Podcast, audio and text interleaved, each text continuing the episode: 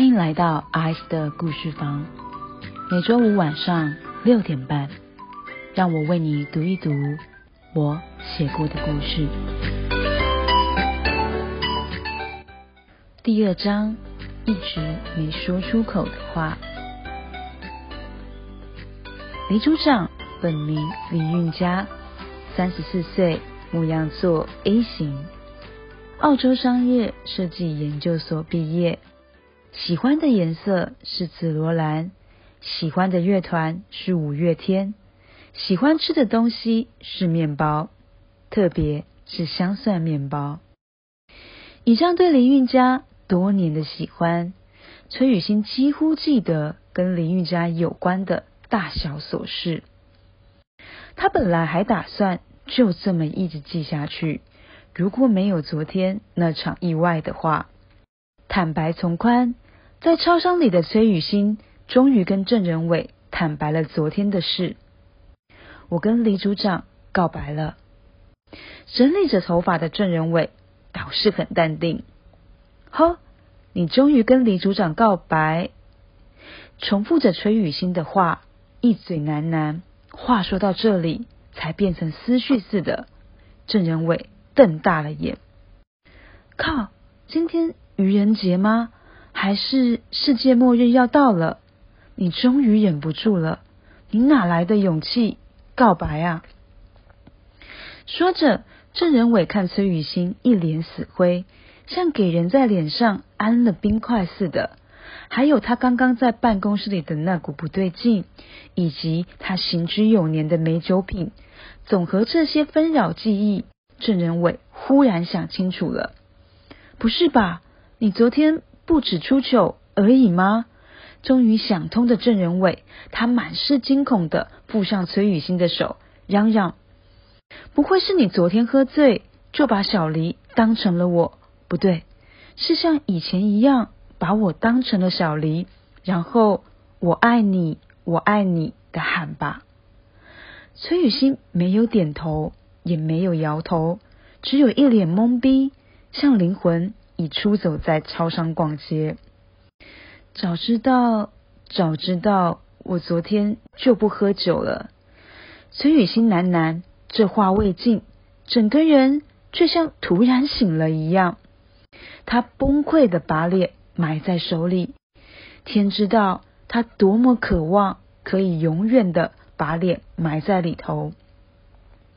他的声音在手掌里哽咽。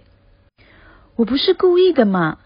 我好不容易有机会可以跟他单独相处，虽然是一起去跟客户应酬，可是我，可是我，说着，孙雨欣一想起昨晚自己有多么失控，他就被那仿佛土石流式袭来的羞耻感掩埋到快要说不下去了。我就想在他面前表现的好一点嘛。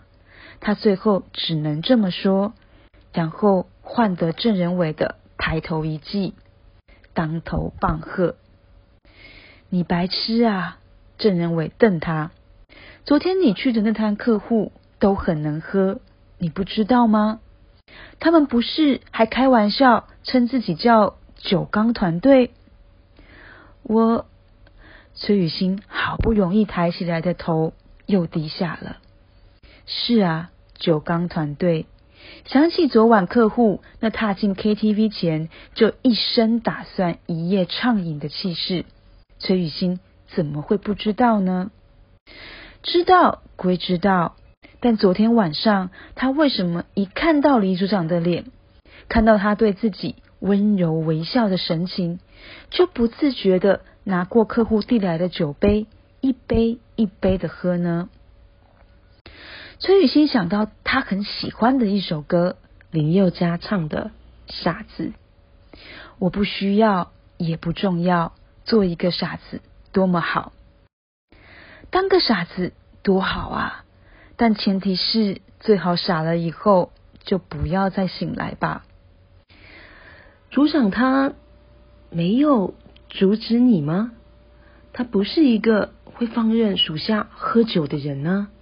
察觉了一丝不对劲，郑仁伟皱眉：“不是，是他没空阻止。崔雨欣想起另一个让他疯狂喝酒的原因，是因为李运家接到了一通电话，而他眼睁睁的看着李运家接到那通电话之后，总是温柔的脸失去了颜色。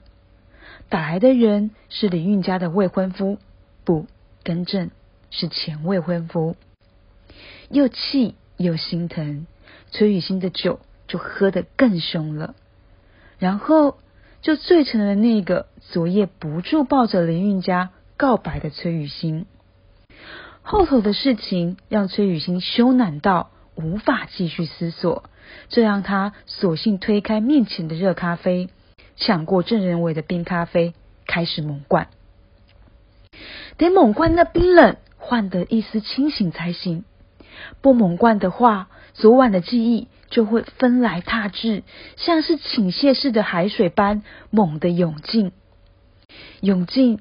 他昨晚抱着林韵家的温度，还有林韵家温柔的扶他在沙发上躺下的模样，涌进。他捧起林韵家的脸，失控的对林韵家说：“我真的很喜欢你，不是故意的，但我真的很喜欢你。”好希望这是梦啊！崔雨欣崩溃的想。好吧，郑仁伟支着头，无奈的笑。小黎不会当真吧？她是个义女诶，而且你看起来一定醉到荒唐啊！她一定会用这理由说服自己你不是认真的吧？义女不都这样吗？不然以后怎么一起工作啊？所以他刚刚叫你进办公室。是要确认你酒醒了。郑仁伟抢回崔雨欣手里的咖啡，又问：“咖啡被抢走了。”崔雨欣没说话，她傻傻的看着自己面前的热咖啡，热乎乎的烟气，好像做梦一样。崔雨欣抚上自己的唇，一些像是回忆，又像是幻想的东西走进他的思绪里。真的吗？他迟疑了下，缓缓开口：“他说，如果我是认真的，我们可以考虑在一起。”郑仁伟笑了声，喝了口咖啡。小黎真的是个好人，下属喝成了一坨乱告白的烂泥，还会带回家照顾，隔天还会记得问他酒醒了没。等等，崔雨欣，我有听错吗？你刚刚跟我说什么？说着，这才听清崔雨欣的话似的，他睁大眼，睁大眼还不满足。郑仁伟站起身来，不住摇头：“我去帮你买瓶解酒液，你太夸张了，你根本没醒酒。”郑仁伟这般说，脚步匆匆便去，崔雨欣连拦都来不及，他只得看着郑仁伟走去柜台的背影发愣。郑仁伟不相信，对吧？事太荒谬了，他又何尝想相信呢？失了神的崔雨欣拿过郑仁伟的冰咖啡，又喝了口。他真的没醒酒吧？